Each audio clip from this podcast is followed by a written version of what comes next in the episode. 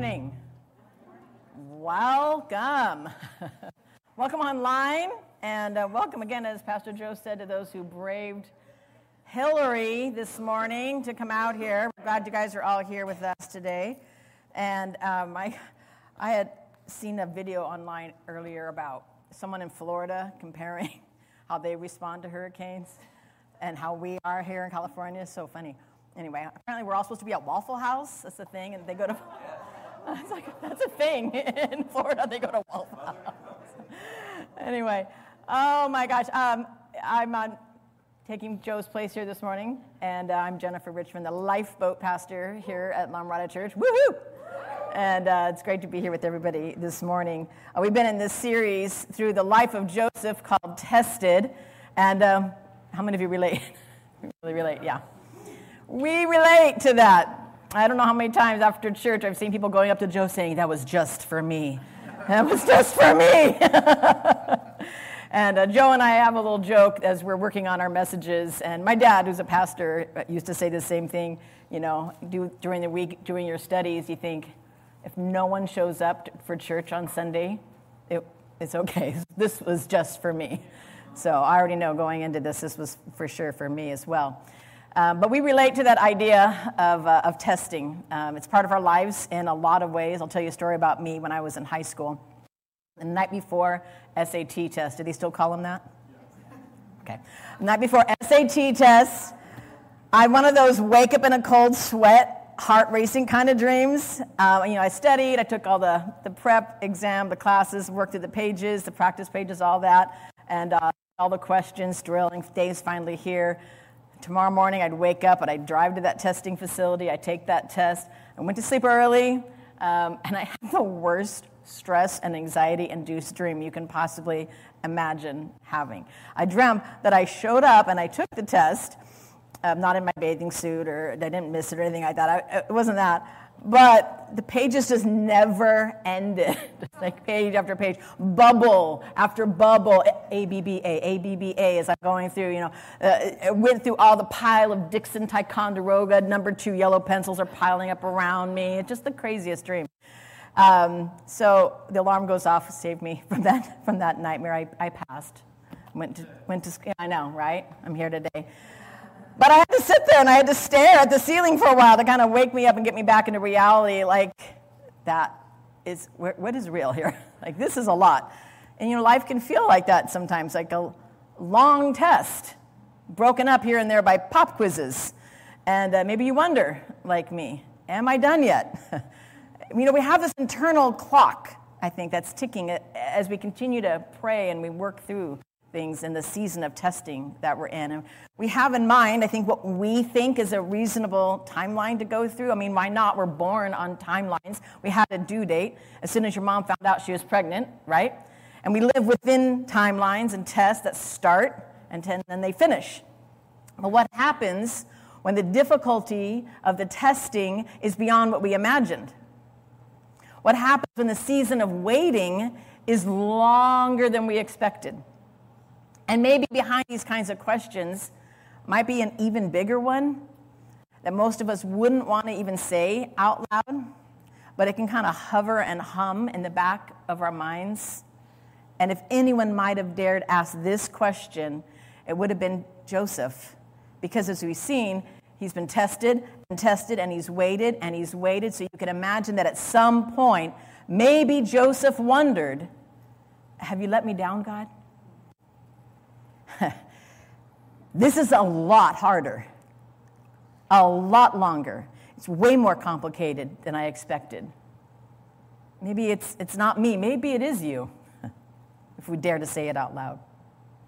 And last week, Pastor Joe taught as we closed Genesis 44 with a cliffhanger. We came to that last shot of a nail biting basketball game. That ball is still hovering all week long, it's been spinning there in slow motion. If you didn't catch that message, go back and listen to it. And that ball was Judah's incredible speech because the brothers finally convinced Jacob that they needed to go for food, and um, he had to do the thing that he feared most because the 12 of them reminded him that there was a no Benjamin, no food policy. So he permits Ben to go, and dramatic, melancholy Jacob prepares to die, right? In Egypt, the brothers all are greeted, and then they're treated to this big feast Morton Steakhouse for the one, you know, Sizzler for the other guys. They party and they begin to head back, but um, another test Joseph frames none other than Benjamin by putting a silver chalice in the palace with it. No, brew that is, no. puts, a, puts a chalice in his sack. And then he threatens to enslave him for the rest of his life. And this is when Judah steps up and delivers his passionate speech, appealing to Joseph that their father would die in grief if Benjamin does not go back home, and he offers his own life in Benjamin's place. How will Joseph respond to Judah's request? He's looking at Judah's eyes. He scans the room, seeing the rest of the brothers, Benjamin especially. Will he have mercy on Benjamin, or will he make his brothers pay for what they have done for him? It's very dramatic. Joseph's servants, well, they knew him by his Egyptian name, Zaphenath Paneah. The God speaks speaks and he lives. And they have been in the room hearing all of this this whole time. Maybe they're indignant on Joseph's behalf. Yeah, you dirty Hebrews in here.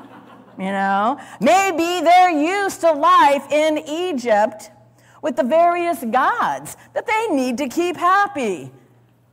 And they're trying to remain poker faced, but I mean, come on, they're curious. How's this man who is godlike in Egypt, second only to Pharaoh, how is he going to respond to this Hebrew? they're waiting, right? Genesis 45 1, next slide. Then Joseph could not control himself before all those who stood by him. He cried, Make everyone go out from me. Well, earlier, Joseph had been able to control his emotions. But now, Joseph tells everyone except his brothers to leave. His brothers, of course, don't know what's going on any more than those Egyptian servants did. But with his servants in attendance now out of the room, it's, it's just Joseph alone with his trembling brothers. And, and Joseph can't find the words yet. He just, next slide, wept aloud so that the Egyptians, Egyptians heard it. The whole household of Pharaoh heard it.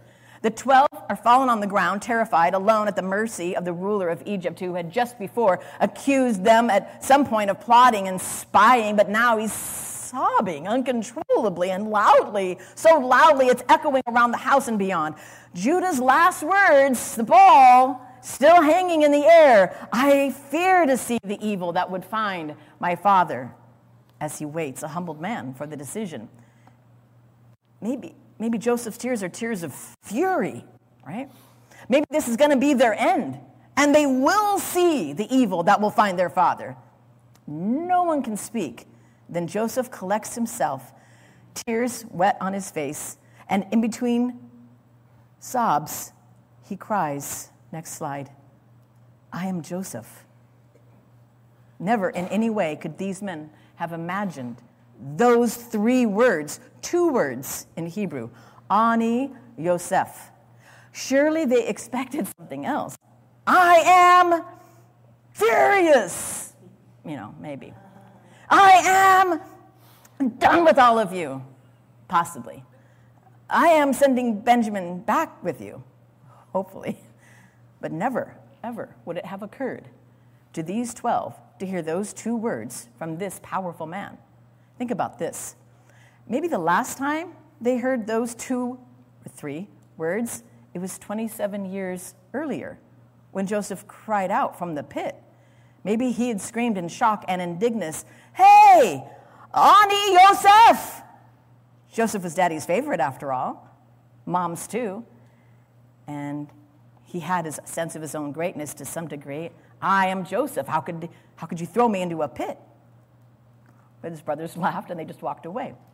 They carried the bloodstained coat, thinking they had put an end to his crazy dreams. And yet here they were again, hearing his name, Joseph. They haven't even processed Ani Yosef when he asks a very disorienting question. Next slide. Is my father alive? I mean, if you're down on the ground, try this, like down on the ground, and you're looking up. You're, what? How, what? Did I hear what he just said? How did they respond? Well, they didn't. They couldn't. His brothers, next slide, could not answer him, for they were dismayed, or terrified, or troubled at his presence, not believing what they were seeing or, or hearing. No place in their mind for this revelation. And Joseph realizes what they need. And he says it in verse 4. Next slide. Come near to me. Now, tone means everything. Have you ever told your child? Come here. Right? Tone. We don't know. We don't know the tone. A direct command come near to me. Not come to me, not come, but what? Come near to me with arm's reach, right? Maybe. Remember in Genesis 44, it says that they had fallen to the ground before Joseph? Remember that Judah was the only one who actually stood before Joseph to plead for Benjamin's life? The others are likely still lowered, only daring to look up nervously as the whole scene unfolds. Come near to me. And Joseph softens the command by adding, next slide, please. And they come near. I think this is one of the most beautiful verses in the Bible. And it only is beautiful because you know what's going to happen next. I assume most of you know. But we don't really know the tone here because you've said it as a parent. Come here, please. right? It could have been. But we know what's going to happen next, so this becomes the most beautiful verse. You hear Joseph's strong command. You hear the urgency made gentle by please, please. I know you're scared. I know this is going to be more than you can handle, but come near to me. And the power of the overshadowing, the foreshadowing of what Christ does for us is just incredible in this. Come near to me, please. Mercy was in Joseph's power, but so was damnation, punishment, retribution. Joseph's brothers heard the words, but they had to respond. We do as well. Next slide. Let us then with confidence draw near to the throne of grace that we may receive mercy to find grace to help in time of need. He is able to save to the uttermost those who do what? Draw near to God through Him. Up to this moment, they're in the room, but they're at a distance, an honorable and appropriate distance from this ruler, a stranger really to them. But now he's telling them, I'm not some ruler or stranger. Next slide. They came near. He said, I am your brother, Joseph. Next slide. Not just any Joseph, he's helping them by adding another important detail. I am your brother, and if there's any doubt remaining, he adds the clincher, the one detail that no one could have known. Only 13 men alive knew this detail, and they were the only ones left in that room. They are at the mercy of this man, and now they've inched close enough. They've come near, and they're at their most vulnerable. This man has stopped wailing standing close enough to touch each one as they come near to him. And the ruler of Egypt says that they're, he's their brother?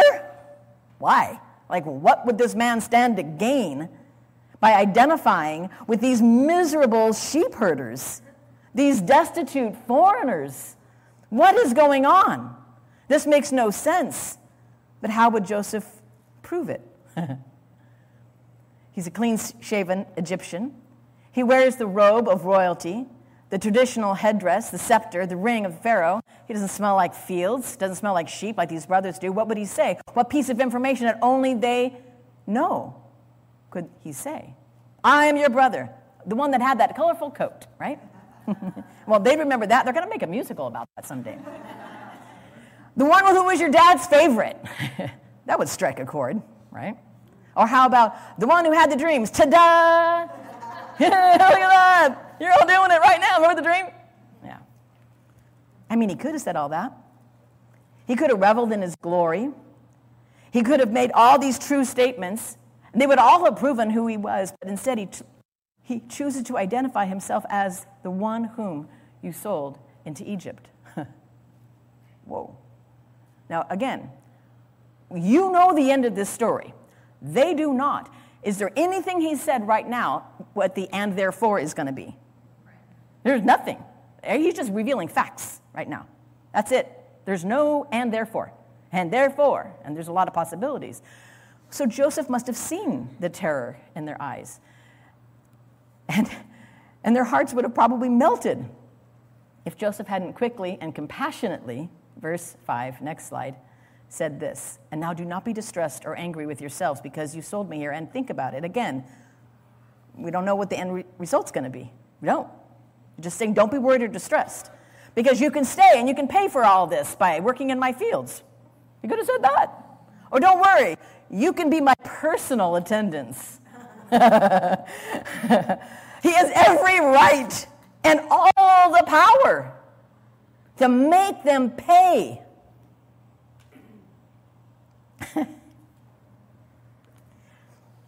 he identifies himself as the one they sold. And he adds, next slide, God sent me before you to preserve life.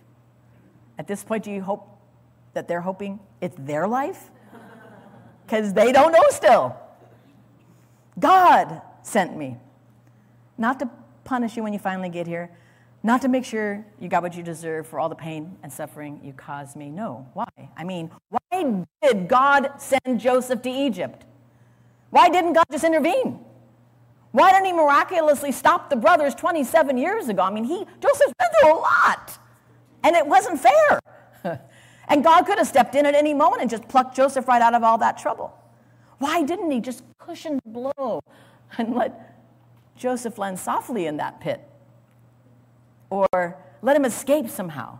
Or, or, or, or all the things that we could imagine God doing when we're busy thinking about how he surely won't let us down. He surely will get us out of the pain. He surely will stop the loss, the death, the illness. He will fill in the blank. Consider this. Maybe God is looking further down the road than we can imagine. Egypt was surely nowhere in their imaginations. Maybe, just maybe, God has in mind something so big, so incredible, with so many more lives to save than their tiny minds can conceive. And maybe we could take this passage and place it on our nightstand, post it on our mirror, wrap it around our wrist, print it on a t shirt, keep it handy as always, and a forever reminder that if God did what he did in Joseph's and their lives with those 12 angry men and that one entitled dreamer, he might just be able to do something amazing in our lives as well. Yeah, they sold him, but it was God who sent him. To do what? Preserve life. Boom. Mic drop. I mean, that's the swish, right? You sold me, but God sent me. And what's amazing, both are true. Joseph must been so incredibly filled with confidence in God, so incredibly strong in his faith to be able to stand there trembling, not with vengeance coursing through every cell in his body, but with mercy and grace and delight and even relief, seeing before his very eyes the culmination of every dream come true in that moment and overcome by the reality of it all that the dust of the pits and dung in that prison and the false accusation and all of it, just all of it was worth it to be a part of God's redeeming plan. But wait, there's more. and, and this is kind of a good news, bad news part, or maybe weird news, crazy news, what in the world is going on news part. Joseph drops this on them also. Remember the famine, super famine that we've been having for the past two years? Yeah, the reason why you're here to begin with? Well, there's going to be five more. Next slide.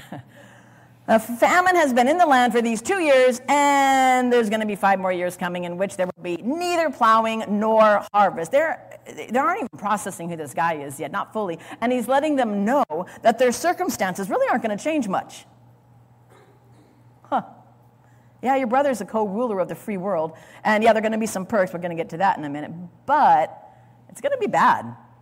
It's going to be bad for a while longer as far as food and livelihood goes. So again, Joseph brings him to church. Hey, I, I know you're still processing who I am, but uh, I need to understand something. This isn't about you. it's not about your timing. It's not about your plans, not your ideas, not your mistakes, even your rationalizing of things, or even your attempt at making it right. Thanks for that, Judah. You know, try. Nice try. All right, next slide. Remember this for God sent me. Why is Joseph here? God. Not God brought me, not God made me go. No, God sent me. We love to imagine the scene in the Bible when God calls someone and they respond, Here I am, send me. Right? And it's great to imagine that wonderful way that He's going to use us when we're sent by God. But don't forget, God sent Joseph to get his brothers that day in the field. And God sent Joseph into that pit. And God sent Joseph into that prison. Just because God sends you doesn't mean you're going to keep your nice coat, remain dad's favorite, live on the family land, eating lamb chops and singing a kumbaya around the fire. Maybe it's a, a pit There might be a prison in your future. And so Joseph clarifies listen, God sent me, and yes, a pit was involved, so was prison, but next slide. God sent me before you to do something no one could ever imagine to preserve. There's that word again. Preserve. And not just life in general, as in Egypt and the surrounding nations, but to preserve something specific. To preserve what? A remnant on earth. Why would this be so important? Well, Joseph is actually echoing words of Genesis when Noah and his family were the remnant, the only ones left after the flood. God preserved them, and God is going to preserve Joseph's family. Not only that, but God plans to keep alive for you many survivors, or to save your lives by a great deliverance, your translation might read. What, what language is the Old Testament written in originally? Eh, they got it. All right. And uh, who wrote down this account? Moses, correct again. So Moses is recording this event, and he's alluding to a great deliverance to come, and isn't he? Of course, the brothers and Joseph have in mind their personal deliverance right now, because that's what's right here, and that's what they want. Joseph is in a position to keep them safe and fed during this famine, and that's definitely a great deliverance. But in writing the account, Moses has been the leader of a remnant that remained and flourished, and ultimately who he, by God's hand, led out of Egypt and back to the promised land. And that's an incredible account we're going to study in Bible study. Ladies, make sure you join us this year. So, all right, Joseph continues like a preschooler, kind of spelling, a preschool teacher, kind of spelling things out in detail, one layer at a time, and he states it again. He states the things now, this time in reverse order. Next slide. So, just so we're clear, um, it was not you who sent me here. Who was it, class?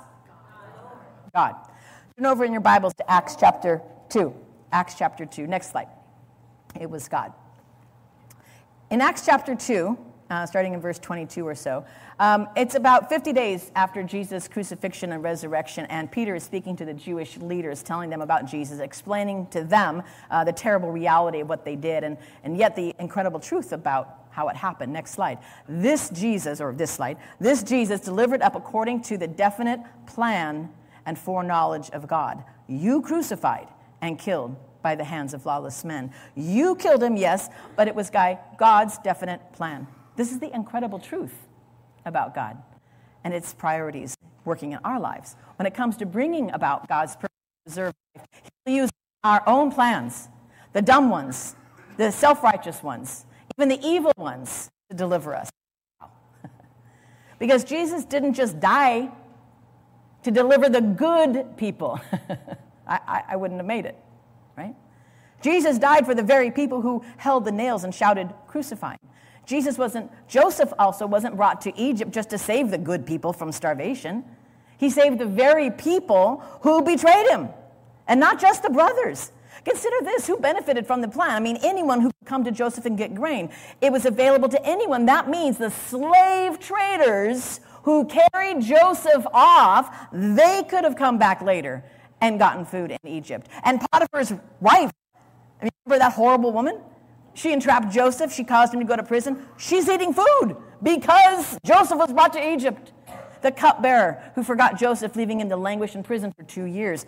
God worked it all out so there would be many survivors. And Joseph continues, explaining that while he was fatherless in Egypt, God did something incredible. Next slide. He has made me a father to Pharaoh and Lord of all his house and ruler of all the land of Egypt. Ab is the word for father in Hebrew. Joseph doesn't mean he's literally Pharaoh's father. It's a figure of speech in Hebrew, meaning he's trusted and he's really close, has Pharaoh's ear. So he tells him, and, and you can hear, you know, his enthusiasm, it's building. He repeats literally what he just said. Next slide. Hurry up and go get my father. My father, Abi, the personal, precious, my father. Not like the figurative meaning when he said he was a father, La'ab, to Pharaoh. I've been like a father to Pharaoh, but I haven't lost I haven't lost a place in my own heart for my father. And notice that he skips the detail about being a Pharaoh to father when he tells the brothers what to say. Thus says your son Joseph, God has made me Lord of all Egypt. Come down to me, do not tarry. And notice also that Joseph doesn't mention the you sold me part. Why? Well, because, listen, as true as that is, and it's true, that's a distraction. The sin, our failures, Failures of others, distraction. The point is to point to God. Yes, they sold him, but God. God has made this great thing come about. You know, Solomon captures the beautiful nature of God in Ecclesiastes chapter 3, verse 11. He said it this way next slide. He has made everything beautiful in his time. He's in the human heart. No one can fathom what God has done from beginning to end. And that's a big understatement, isn't it? No one can fathom what God has done start to finish. Joseph's brothers, they, they couldn't. Even Joseph himself really had no idea. I mean, he knew his part for this moment. He didn't know where it was all going. We do. We got the story. We got it right here. When we wish that we could understand what God is up to, has been doing, or will do, know this, He knows. And that's honestly good enough. Joseph continues with some great details to sweeten the message. Oh, you're not just coming up for a visit. Oh, no, Joseph must have been busy preparing a place because he had land set aside and ready. Next slide. You shall dwell in the land of Goshen. You shall be near me, you and your children and your children's children, and your flocks and your herds and all that you have. There I will provide for you. I've thought of everything. Incredible mercy, abundant grace, undeserved blessing. You shall dwell. You have a new place to live. You shall be near. We're going to be together again. You shall be provided for by me. You will lack for nothing because Ani Yosef, I am Joseph, your brother, the father to Pharaoh, the lord of the house, the ruler of Egypt. I'll provide. Why? Well, in all this good news, let's not forget the reality that they're living in. So Joseph spells the truth out one more time. Next slide. There are years, still, in case you forgot, five years of famine to come, so that you and your household and all that you have do not come to poverty. And Joseph reminds them to repeat the good news, bad news thing. You shall dwell, you shall be near me, I will provide for you. Provision or poverty, those are your choices. But it's even stronger when you understand how life worked in the ancient Near East. And that root of the Hebrew word translated here, poverty, it's uh, yarash or yaresh, has the meaning of inheritance. Without an inheritance, what are you? Well, in our culture, if we don't get an inheritance, oh well, I don't have a rich uncle, right? But in theirs, that's all you had. Without an inheritance, you're destitute. You're impoverished. And that's what Joseph is saying in very strong wording come with me if you want to live. and again, we see the foreshadowing of Jesus in our lives. we dwell with him, we're near to him, he provides for us. We're still in a land of famine, aren't we?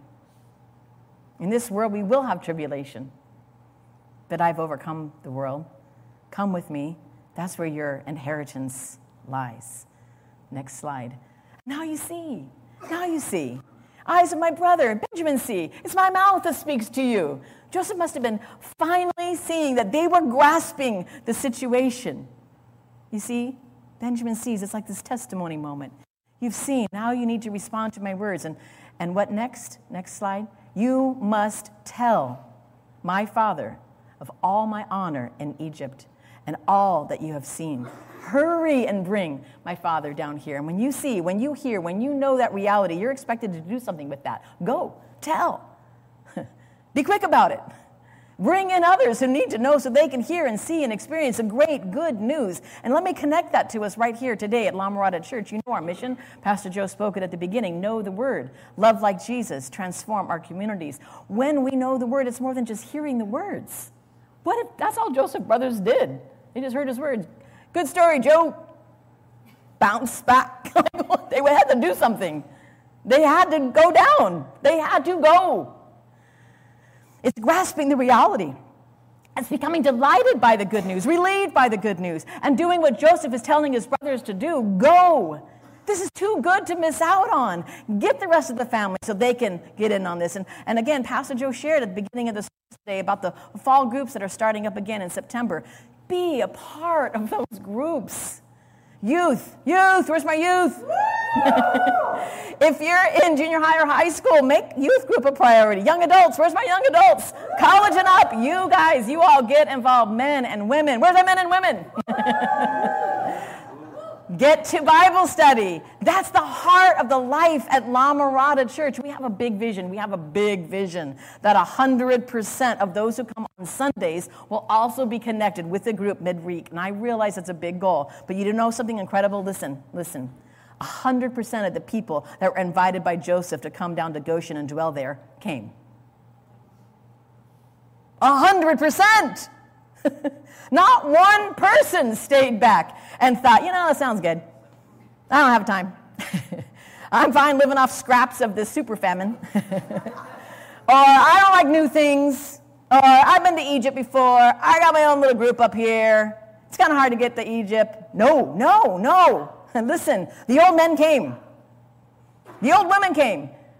The young, midlife, the little guys, everybody in between came. 100%. They all heard. They all responded. And they all took Joseph up on the offer to go where they could be fed and where they could flourish. And I'm asking you to do the same today. You're not too young, you're not too old. We have a place for you to grow and be blessed. And you know what else? You can bless others. This is your church. This is your place to be active. Sunday's great. It is. It's great. But Sunday is sitting, Sunday's receiving. That's nice. But the life in the community of the church is so much more. 100%. That's what we're shooting for this fall. And at this point, Joseph says what he needed to say, and now it's hugs all around. Next slide. He fell upon his brother Benjamin's neck, and Benjamin wept on his. All the years missed together come swirling back to them.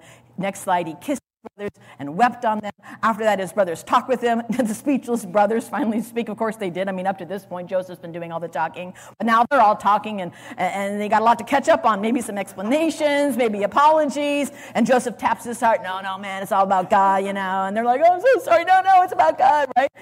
Let me ask you again Does God let you down? in this season of testing in your life, is He making a way for you? Is it possible he's taking longer than you expected? it's harder than you imagine? Is God letting you down as you wait? I know you know the answer. But what if God's plan doesn't involve anything you've dreamt of? Joseph had his dreams, but he never even imagined this. I mean, Joseph had his speech and he was willing, uh, Judah had his speech, and he was willing to make that ultimate sacrifice, but he had no idea what was going to happen. Jacob had, well, he had a pity party, and there was no room in his mind for this. What about you? Are you willing to accept the possibility that the greatest thing God will do for you is what He's already done? What if your thoughts today for what you think and hope will happen in that situation that you care about and need, maybe you need to leave those in the pit. Maybe you need to put them back in the prison or even in the palace. And you need to just say, God, whatever happens, I already have everything. I have you. You called me near when I deserve to be sent away. Please come, you said. And you saved me, and you invited me to dwell and, and live close with you, and you provided for my needs. You're good, you're good, you're so good. You went to the cross for me. you're preparing a place for me. That's it. I'll just keep my eyes on you. I've heard the words, I've seen with my eyes, and now I'll just, I'll go like Joseph's brothers, and I'll dwell, and I'll dwell faithfully, and I'll just leave the rest to you. Has God let you down? No, never has, never, never will. You can trust him, draw near to him. Please come, he says. I've provided for you. We're going to have some time for communion. I'll invite the worship team to come up right now. We're going to have some time for communion set up on the tables in the back. And while we worship, I invite you to pray. I invite you to release it all back again to God, to confess your sins to receive forgiveness again, to thank Him for what He's done. Ask God to help you see any areas that you need to truly surrender to Him. Do you need prayer? Pastor Joe and I are going to be right down here. Maybe you can give your life to Him today. Maybe you need to recommit to Him. We want to pray with you. So we'll sit in the front and we'll, we'll be there for you this morning. Would you all stand with me? We're going to prepare our hearts for communion and worship. But I'm going to close today with this prayer from Ephesians. And I, I want to pray this from all my heart for each of us. Would you bow your heads and pray? That out of his glorious riches he may strengthen you with power through his Spirit in your inner being, so that Christ may dwell in your hearts through faith.